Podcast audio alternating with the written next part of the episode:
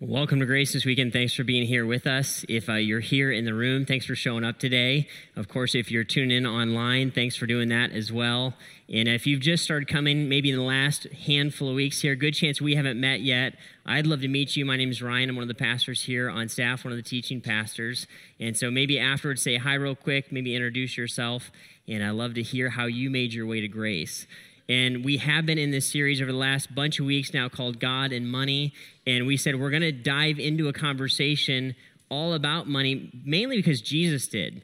All right. When Jesus walked the earth and when he taught, he would spend quite a bit of time talking about the subject of finances, of our money. And I think there's some really good reasons for that, uh, because money is going to occupy quite a bit of mental space in our lives. Right? When we think about our dreams, we think about our future, uh, we think about what we intend or hope for in life, often those dreams are going to have a price tag attached to them. There's going to be a financial aspect to chasing down whatever it is we want out of life. And of course, money is going to affect our relationships, uh, whether it's our marital relationship, our interaction with our parents or our children, our siblings, right? Our, our bosses, our employer-employee relationship. No matter what, money is going to show up all over the place, and it has a huge impact on our lives. And so we said we need to spend some time kind of looking at it from God's perspective. What is money all about? How does it work, and how does it affect us? And we said we, we understand that money, when Jesus talks about it, he's going to call our attention to it. For one big reason is that it's probably the leading indicator, the leading temptation we would have to put our trust in something other than God, especially in our day and age where it's not a trade-based society, where we're going to consolidate kind of all of our income down to a currency. We're going to think, I want to think of money when I think about my hopes and my dreams and my future. It's just natural for us to do that. So Jesus is going to point us to that and say, listen, you're always going to be tempted to worship or to put your hope in money. When it comes down to trusting God or just kind of taking the money, we said it's always going to be a temptation just to take the money and run, just to go with it, right? But we looked over the last handful of weeks um, on some conversations already. If you missed any of those online, I encourage you to catch up. You can do that at grace ohio dot org. Watch or listen to those for free, or of course our YouTube channel, you can watch those there, subscribe as well. But here's kind of what we talked about in a nutshell. Uh, we talked about money and how to view it a little bit from God's perspective. And here's one of the first things that we lay down as kind of a premise to work off of. We said money is not evil, it's just dangerous. Right? Money is not evil, it's just dangerous. So money in and of itself has no morality to it. It's not good or bad, it's just a very dangerous thing. And the reason why it's dangerous is because when I have money, and probably the more I have it, the more this is true, it magnifies my character, right? It magnifies what's going on inside of my heart. That's a dangerous thing, right? Because what are my actual motivations for money? What do I want to do with it? And what do I think that it's going to be used for? So it's not evil, it's just dangerous. It was kind of the first premise that we laid down. We advanced the conversation further, and we said when we're thinking about money and thinking about it in the context of life, money doesn't work like this. It doesn't work like, hey, I want to gain as much money as I can, and whoever gets the most money wins. Right? We said money's not a trophy, it's a tool. Money's not a trophy, it's a tool. Right? It's something that's to be put into practice and put into use. It's to be utilized. It's to be maximized. It's not something that I try to kind of gather up and hoard for myself. And if I have the most toys or the most money or the most net worth, then I win life. It's not how money is to be viewed. It's a tool. It's just a dangerous tool. And I want to understand how God would use it. That leads us to kind of our next premise that we built off of just last weekend. We, we said money's not an economic currency. Money's a relational currency. When we look at money from God's perspective, the primary use that God would kind of point us to when it comes to our money is to build relationships with it, to use it to be generous and to share and to kind of build credibility and open doors relationally with our money. Right, what we want to do today is kind of build off of where we've already been going and advance the conversation one step further. We want to have a conversation about generosity and how if we keep going down this road, where does it lead us when we really put our money into use, and where are we aiming when we look at money? How do we get the most out of it? Here's the premise we're going to work off of today. We said this: money's highest returns don't come from getting, they come from giving. Money's highest returns don't come from getting, they come from giving. At the end of the day, if I want to maximize the impact of money in my own life and in my experience, it's not going to have the highest return from kind of gathering for myself. It's actually going to be giving it away. And I want us to see these two verses that have really blown my mind over the last probably couple decades since I've come to know Jesus. Right? I had no Christian background, met Jesus as a young adult, and began to learn the Bible. And these two verses, which we're going to look at in just a second, struck me right away because they're so countercultural. The message that Jesus would have about our finances is so different than what we would hear today. And I'll show you one of them as we jump into the conversation. Here's what Jesus would say in the book of Acts. He says this: it's more blessed to give than to receive. It is more blessed to give than to receive. Let's unpack that a little bit. Profound statement. Jesus is going to say, if you want to be blessed, that word basically means to be congratulated. Right? Congratulations. If you want to have the good life, a life that is worthy of congratulations, Jesus is going to say the best place to find that is to be in a place where you're a giver even more than you are a receiver. Now, let me talk to this for a minute, because we're all going to be receivers when it comes to money. There's no getting around it. Uh, we're going to end up receiving from our parents. We come into the world and have to be provided for. There's a reality to that. There's nothing wrong with being a receiver. Right? There's not, nothing wrong with having my needs met physically in this life. All of us would have that be true of us, and many of us, even into adulthood, would be receivers financially or of opportunities or of people kind of helping us out along the way. Nothing wrong with receiving, and I would even go so far as to say um, if you're unable to receive, something's probably a little bit wrong on the inside. Right? There's probably something a little bit off. I remember I felt like this when I came into following Jesus. Uh, the gifts that I had received before coming to know Christ often had a lot of strings attached to them, you know, and so I was real hesitant to receive from anybody. I wanted to make my own way, because if I take from you, I think I know what that means. I think that means you really are going to make me owe you one if I take something, if I receive from you as a gift that's just genuinely giving for my benefit, right? And as an act of your pleasures, you have blessed me. I need to be in a place where I'm able to receive, right? I want to have the humility to be in that and to recognize it. But then Jesus is going to go another step further. He's saying, certainly you have received, but boy, if you really want the good stuff, if you want the good life, that is to be in a place where you are a giver. To be on, in the seat of the giver, where you get to bless others, that's where the good stuff is. And this is so counterculture, so d- interesting to look at this verse, because even when we talk about being blessed, we're going to use it often in the context of receiving, right? I, I'm, I'm so blessed. I got a new car, or I got a new house. God has blessed me, and that's true. Jesus would just take it to the next level and say, hey, if you really want to be in this different kind of experience of life, if you want to enjoy life the way that I've designed it to be, you should look towards giving. That's the highest return. That's where the good stuff is. And there's a reason for that. We want to continue to take what we just talked about here and advance it and connect it to this next verse I want us to look at, right? So it's more blessed to give than to receive. Then here's a verse we looked at a few weeks ago. Jesus also says this about money. He says, for where your treasure is, right, where your money is, there your heart will be also. Often we're going to use that verse or view that verse in a descriptive lens. Here's what I mean by that. We're going to describe what happens when we put our money somewhere. We're going to say, if you want to know where your heart is, go look and see where your money went, and then you're going to find your heart there as well. Right? It's descriptive. However, the way Jesus talks about it here is also prescriptive. Here's what I mean. If I want my heart to move, I can move it by moving my money. Jesus saying, hey, you, you want to have a different kind of passion? You want to have a passion for people or a passion for the kingdom of God?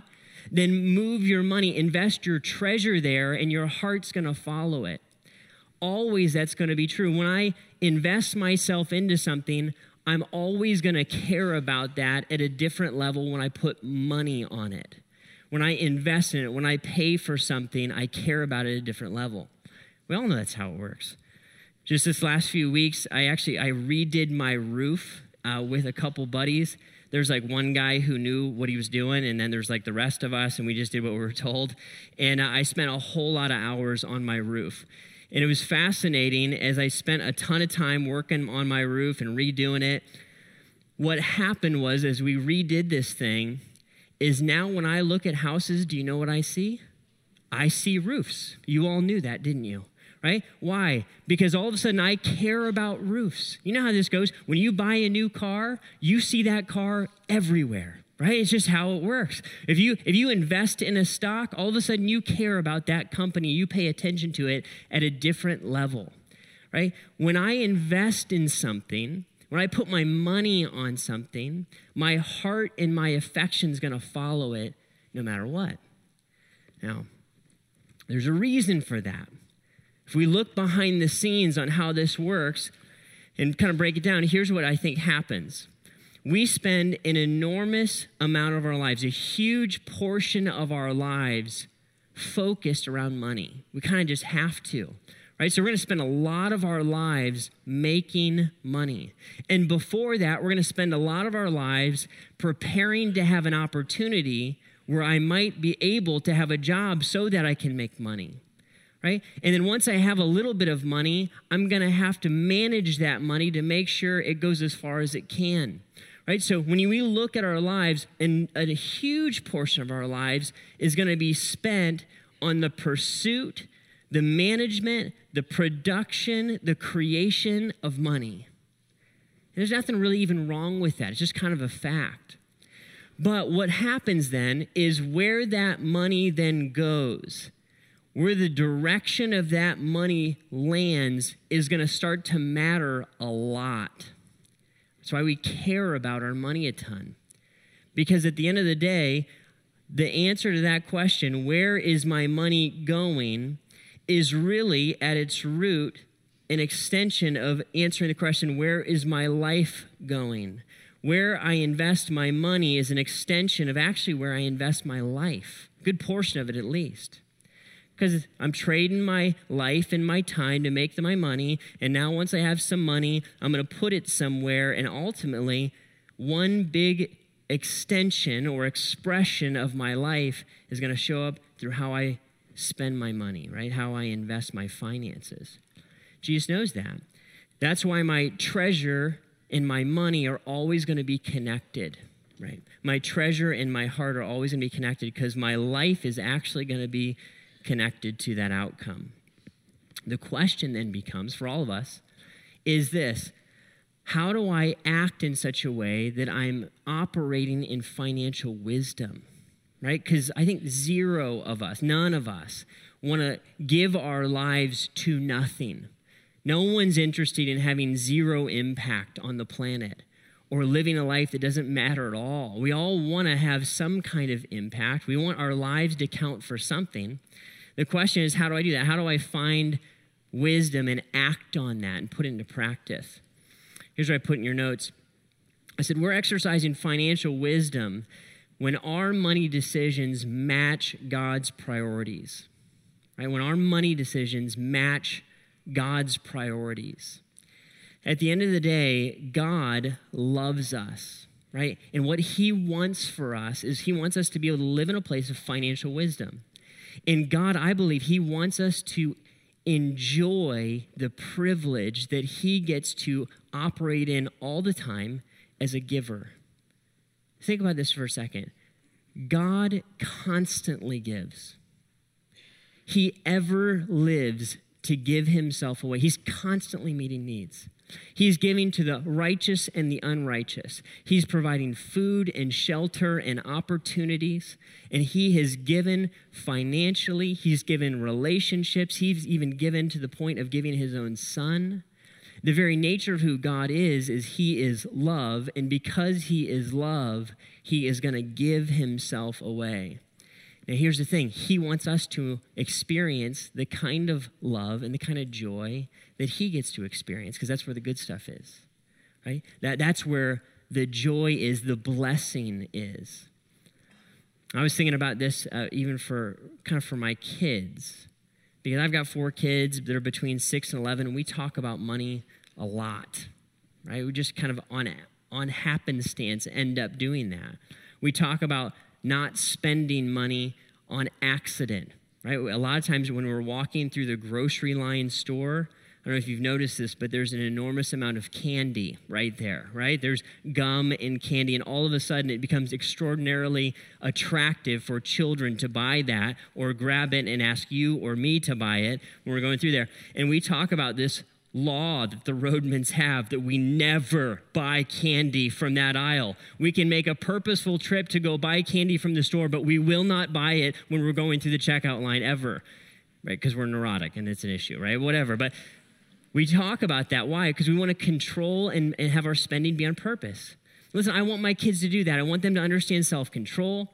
I want them to be able to spend their money on purpose. I want them to be able to save for a goal and be able to like do that and have the self-control to understand it, to understand to say no to myself today so I can say yes later. But you know what I really, really, really want for my kids? What I really want for them to understand and to experience is the joy of giving. I want them not only to understand the joy of receiving, and understand how to manage money for themselves. Well, that's a good goal. I want them to go beyond that and experience what it's like to enjoy the kind of joy that God gets to have when he gives. That's awesome. That's the good stuff right there. And I want them to be able to have it, right? When they take a piece of their heart, right, which is connected to their treasure, and they invest it outward, they're experiencing the kind of life that Jesus would say, that's blessed right there. That's the good stuff. And I want you to have it more and more and more.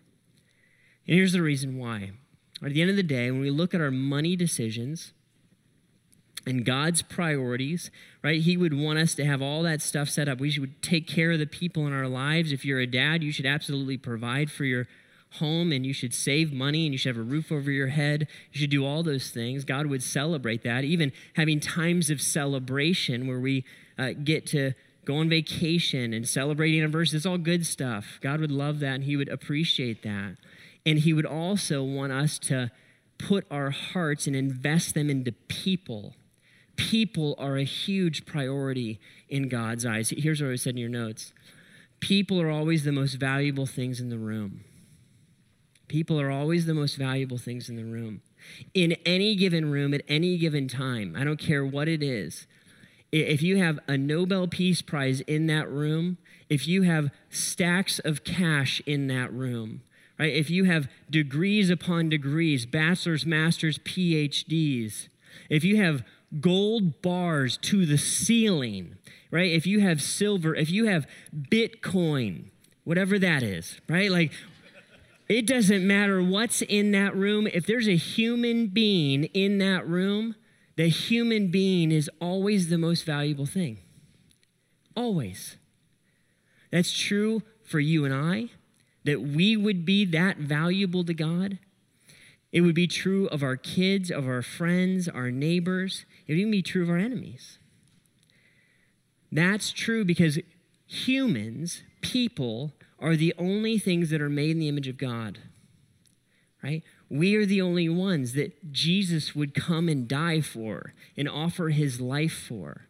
We are the only ones that have the opportunity to be redeemed and to spend eternity with God in heaven. People are eternal. Man, you guys, th- this is why when Jesus says, it's more blessed to give than to receive. It, it, it, if you move your treasure there, your heart's going to follow that. You want to give yourself to people because people are eternal. Think about that for a second. People are eternal. We are souls, and we're going to live forever somewhere, either in the presence of God or separated from God, but we're going to live somewhere. And when we give ourselves to people, we're giving to something that is eternal, something that it will last. It's massive when you begin to think about it. I feel like this is such a profound thing because for my whole life, before I came to know Jesus, I believed that the best life you could have was just to live for yourself, to accumulate as much as you could, to spend on yourself, to live your dreams. That's kind of a, a lot, a lot of ways, that's a message of our culture. So it's so radical to look at this from a different lens and see it from Jesus' perspective. When he would say, listen, a life aimed at giving is going to be the good life rather than the life aimed at getting. And you might say, Ryan, what, what's this look like? If you played it out for me a little bit, show me what this looks like. We'll, we'll look at what Paul says because he's going to lean into this. He says, command those who are rich in this present world not to be arrogant nor to put their hope in wealth, which is so uncertain, but to put their hope in God. Stop here for a minute. I don't know how you feel when you read this verse. It's hard for me to think of myself as rich. It's hard for me to do that. It's hard for me to think, yeah, I'm in that category. I bet it's hard for you as well. It's hard for me to think of that I'm someone who's wealthy. But at the end of the day, by, by any category, by any standard, right? If we have indoor plumbing and we have some kind of residence to live in with a roof over our head, if we have food to eat, if we have a car to drive, if we have a couple pairs of clothes and a pair of shoes to put on, by any definition, we are in the top percentage of all human beings materially on the planet today. And then certainly that would be true over the generations of all human history, that we would be among the most wealthy people ever. Paul would look and say, listen, you who are rich, he would look at Timothy and say, here's how you should instruct them. Command those who are rich in this present world, me, you, us, not to be arrogant, not to believe that we created this, that we came up with this wealth on our own, or to put their hope in that wealth, which is so uncertain, right? It can't be trusted, but to put their hope in God. God is the one who richly provides us with everything for our enjoyment. Think of it like a father, right? God gives us material blessing. He provides for us so that we can provide for our own needs and the needs of those we're entrusted with. And so we can give and experience the joy of giving to the people around us, right? There's more reasons than that, but those are certainly central. But God enjoys giving to his children, and he wants us to be able to enjoy that blessing as well. He says, command them to do good, to be rich in good deeds, and to be generous and to be willing to share. Invest yourself into people, Paul would say here. He says, in this way, they will lay up treasure for themselves as a firm foundation for the coming age so that they may take hold of the life that is truly life. Right? He'd say, listen, you're, you're rich. That's okay. It's not sinful. It's not wrong. God is never going to condemn someone for either having or making a certain amount of money. It's how I view it, and it's what I do with it that God would be concerned about. He would say, listen, I gave this to you for your enjoyment. Don't, don't be arrogant. Be quick to share. Be quick to give to people. Be generous. Love people. Give your heart to them. Move your money towards them, and your heart is going to follow. Right? And we say, what would this look like over a lifestyle if I continue to, to go down this road? If I looked at a life aimed at getting versus a life aimed at giving, in this life there's ramifications, and then certainly there's ramifications for the next life. And I'm going to talk to this from a distinctly Christian point of view, right? So if you're a Christ follower, this is going to be in that context. If you're investigating being a Christ follower, here's kind of what we believe about how all this works. And let me say this even before we dive into it. Giving and getting have nothing to do with salvation. I cannot give my way into heaven, right? We don't get right with God by our behavior. We get right with God by our belief. It's who we trust is how we become right with God, right? So it's because of what Jesus did for me on the cross. That's how I'm right with God today, not because of any actions or behaviors I've performed, right? But say, Ryan, what, what would it look like? A life aimed at getting, how does that play out in this life? And then a life aimed at giving, how does it play out in this life as well? Here's the first one, right? I, in this life, what do I get from focusing myself, aiming at being kind of a getter, right? Where I'm trying to grab onto all this life has to give me financially. Well, in this life, I can get some stuff, right? And you might, man, you might be stuff guy. Like you just might love you some stuff. You, you might collect some stuff and you love it. You want toys, right, and gadgets and just want to grab a bunch of stuff. And, and when, maybe you're a lady that likes stuff. Like your closet is full of shoes and stuff and clothes, and you're like, man, I just love some. And that's your kind of your natural bent. Maybe, right? Maybe you're maybe you're experiences person. You're like, you know what? I hate stuff.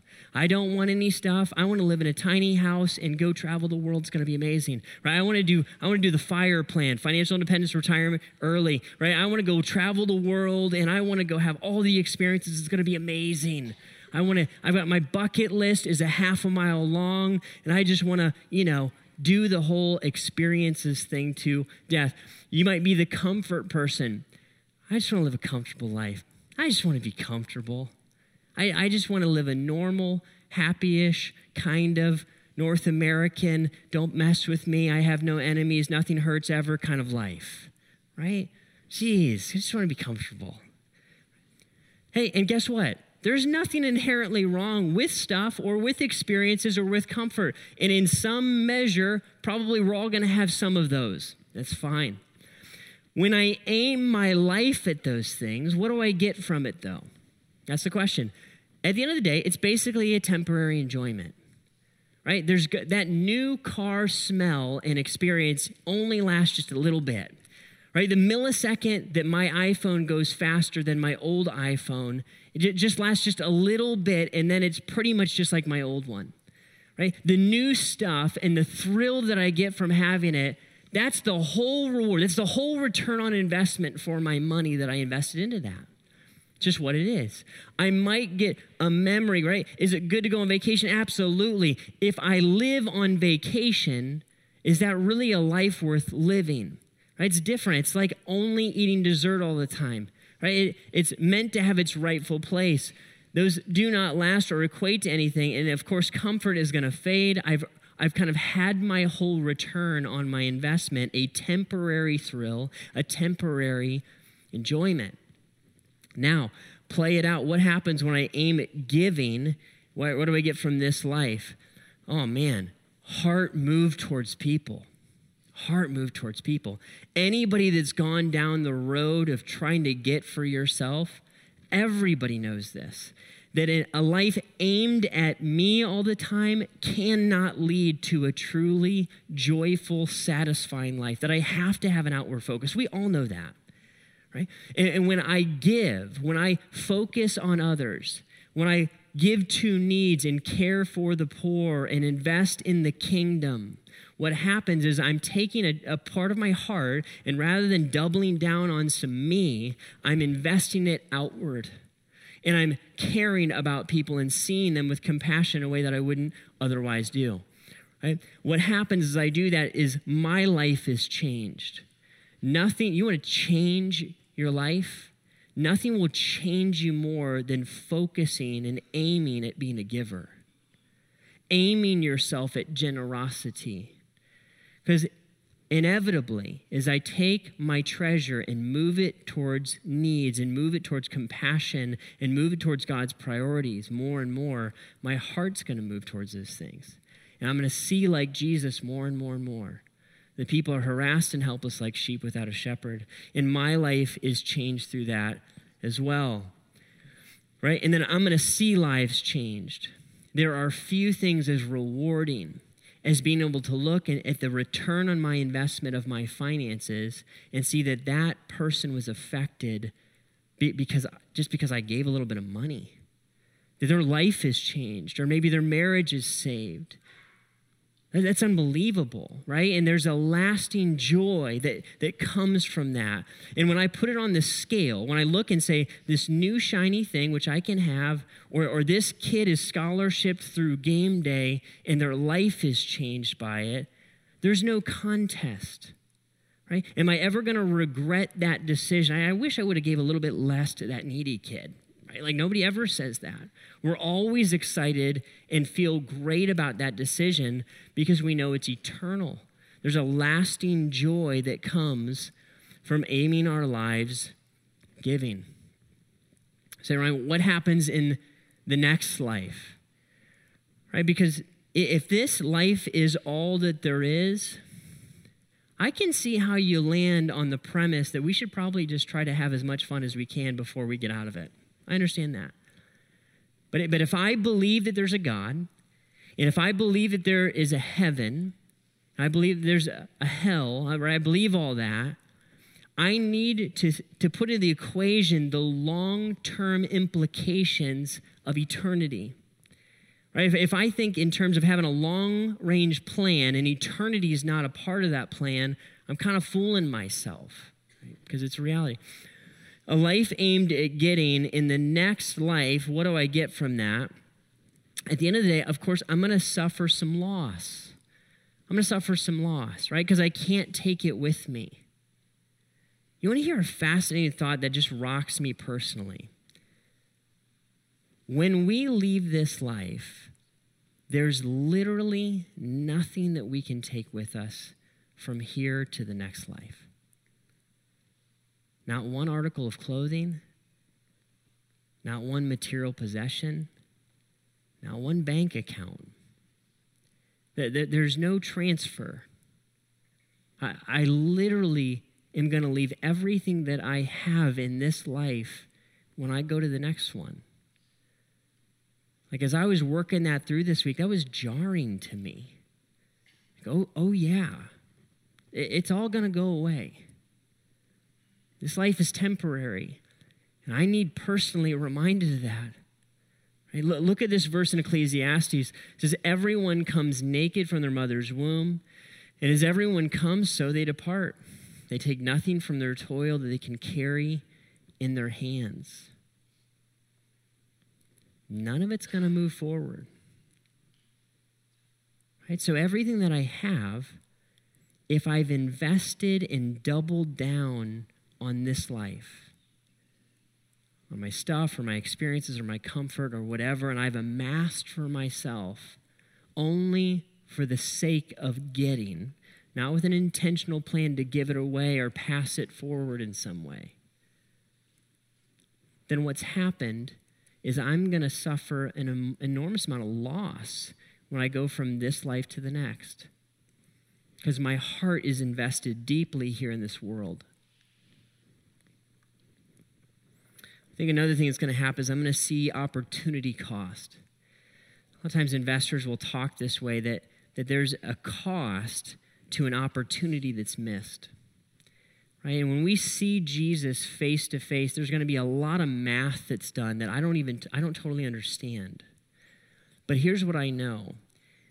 All kinds of things are going to make sense when I leave this life and go to the next one and stand before Jesus. I don't know how that's going to play out, but I know that a lot of things are going to get clear real quick. And I think one of the things that's going to happen for us is we're going to be able to see the opportunities that we could have jumped in on with our money or with our lives or with risks we could have taken in this life. And instead, maybe we made these decisions that were lesser. They weren't necessarily sinful or wrong. We just missed the opportunity to have a huge impact. The cost between what we did and what we could have done. We're going to see that reality, I believe. And then Jesus will wipe away every tear from our eye, and it'll be okay, right? For the Christ follower, that's going to be true. Because we know what happens when somebody says yes to Jesus. Of course, we don't go to heaven based on what we do, but what we believe. But we are rewarded in heaven, in eternity, when we stand before Jesus, based on our acts of faith, based on how we interacted with Jesus in put our faith in his words. There's a reality to that, right? When I look at what happens with a life aimed at giving, it's going to be the opposite. There's going to be eternal rewards for the follower of Jesus. And let me just say this. That's going to matter in a way that I cannot fathom today. If you ever made a really great financial decision and down the road you're like, man, I'm glad I did that. It was painful in the moment, but I'm sure glad I said no to myself back here so I could do this later. If you ever had that experience, take that and multiply it by a thousand, by infinity. And that's something of what we'll experience there. We're going to look and say, I'm so glad I doubled down on giving, on investing into people, on acting on the words that Jesus has spoken. When we see him, we'll be rewarded for that.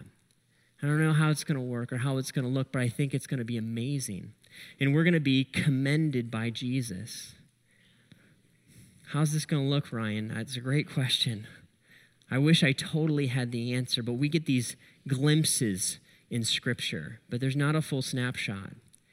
Sometimes I like to imagine it, though, right? That, that one day we're going to stand in front of Jesus and probably stand in front of all created humanity. And Jesus is going to say something to us about how we've lived. And all I know is that when that happens, that's going to be the only thing that matters in the summation of my entire life are the words that he has to say. And hear me loud and clear. It's not for salvation. But I want to look at Jesus and hear him say, I'm proud of your faith. You, you, did, you leveraged all that you had for my kingdom. You, you leaned into it. You gave yourself away. You were generous. You did it. Well done. We're going to long to hear those words. And, and at the end of the day, some of us are going to hear that, and some of us are going to hear, you know, you're here. And I'm not sure how that works.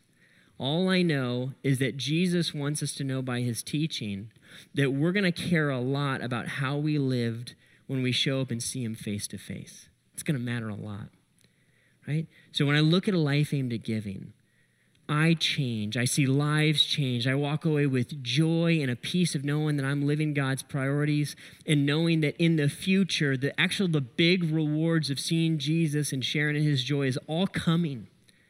What, what an awesome place to live. And you might say, Ryan, how's this going to look? Like, what, what could this look like today? In intentional decisions being made, how does this all play out? One of the things I love about the role I get to play here at Grace is this, that people will sometimes want to do some generous things for other people, right? And this happens all the time. There, there will be somebody every handful of months or every year that comes up to me and they have a huge smile on their face and they're so excited because they know about a need in someone's life that they love that's here at the church, and they want to facilitate a generosity to them, but they know, man, if I gave it right to them, they probably wouldn't take it or it would be misunderstood, so they want to give it anonymously. And so they're so excited to, to give a gift to somebody and to watch this need get met. And so they've exercised all this creativity and strategy to utilize this person and this life group leader to help this gift land its way into this person's lap, and they're so fired up about it. Why? Because their life is aimed at giving. They're focused on trying to give themselves away and move their energy that way. I, I heard about a lady last Christmas. This is amazing. It's so simple. What she did is she, she took like a hundred bucks and she made twenty little five dollar gift bags. So simple. Right, put a little tiny gift card for five dollars or whatever and put some chapstick in it and a little note card. And what she did is when she went around and did her Christmas shopping, she took the little bag and, and every time she checked out, she just gave this gift to somebody at the drive-thru or at Lowe's or at wherever she is. And she said people were absolutely blown away by it. The fact that you would stop and give me a gift and think about me and show this kindness to me when I didn't do anything to deserve it, that act of generosity was mind-blowing. She, she, this, I was talking to this lady about, she said, one lady just started bawling. Over five bucks, right? Is it really about five bucks? It was about the act of kindness. She, she started bawling. And she said, you have no idea how much I needed this. Oh my goodness. These little decisions along the way where I can take my resources that God's entrusted to me and I can enjoy the blessing of watching someone else be blown away by generosity. What if we did this kind of stuff? What if we strategized and were creative and worked on giving like we worked on saving, or like we worked on spending, or we worked on making more money? What kind of fun could we have with that? It'd be amazing. What, what if this turned into more than just some intentional decisions, but it brewed into an actual, like, intentional plan? See, because here's the thing, that this has to go beyond just random acts of kindness. If this thing is informed by our faith, that's a different animal, right? We're not, we're not talking about just paying it forward. We're talking about an eternal perspective on our finances, right? We, we would look and say, we want to give deeply because Jesus gave completely. How do I dive that down a layer deeper? Here's what I'd say. We, we need an intentional plan for our money so we can build an intentional habit of generosity.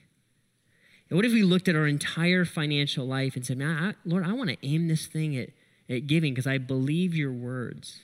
It's more blessed to give than to receive.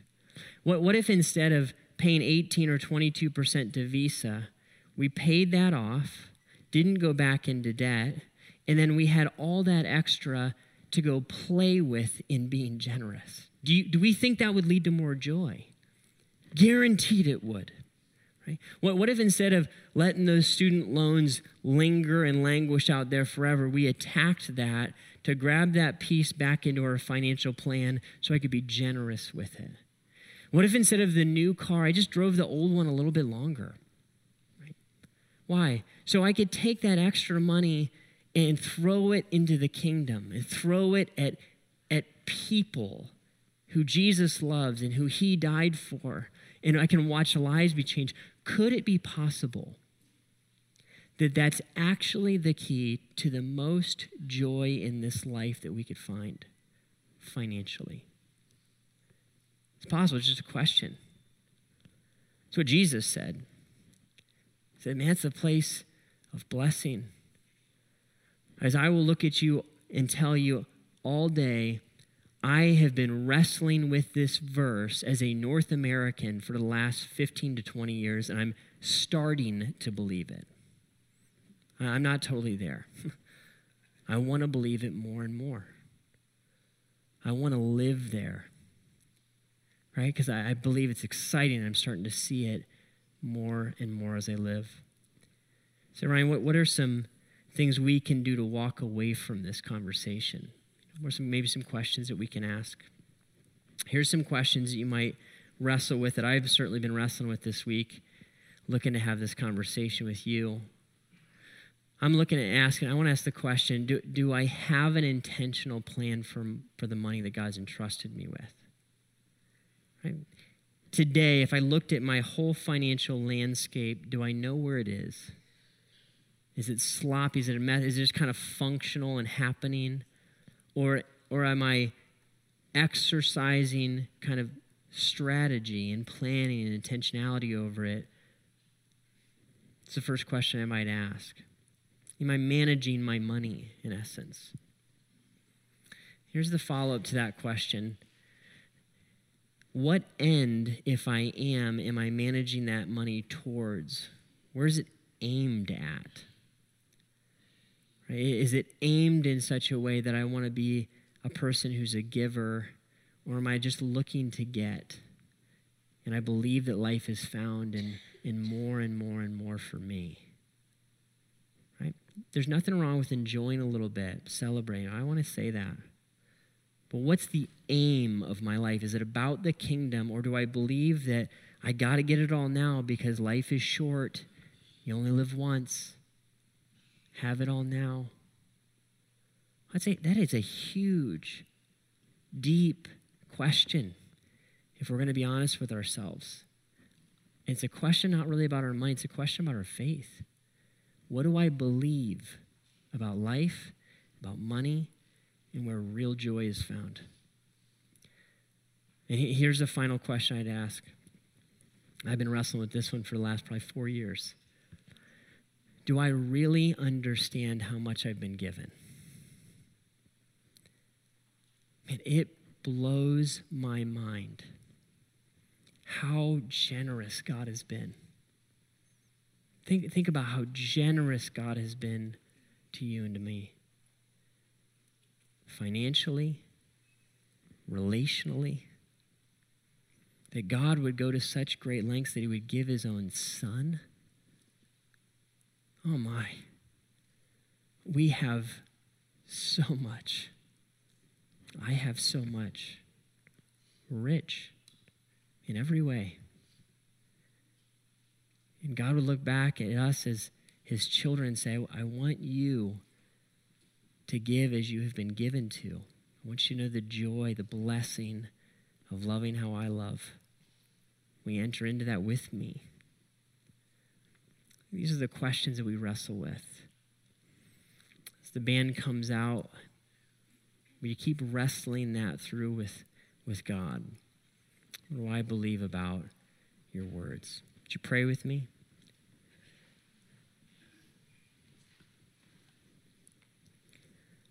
Father, we want to first and foremost say thank you so much.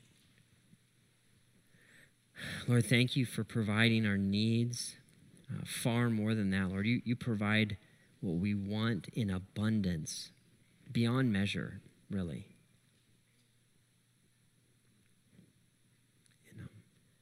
Lord, thank you that showing us, thank you for showing us the way to actual blessing. It's actually through being a giver more than a receiver. We never would have figured that on our own. I wouldn't have.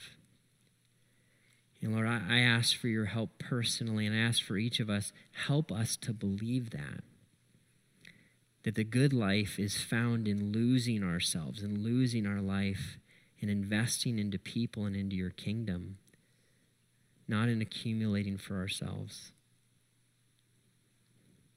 Lord, would you give us courage? Would you give us faith?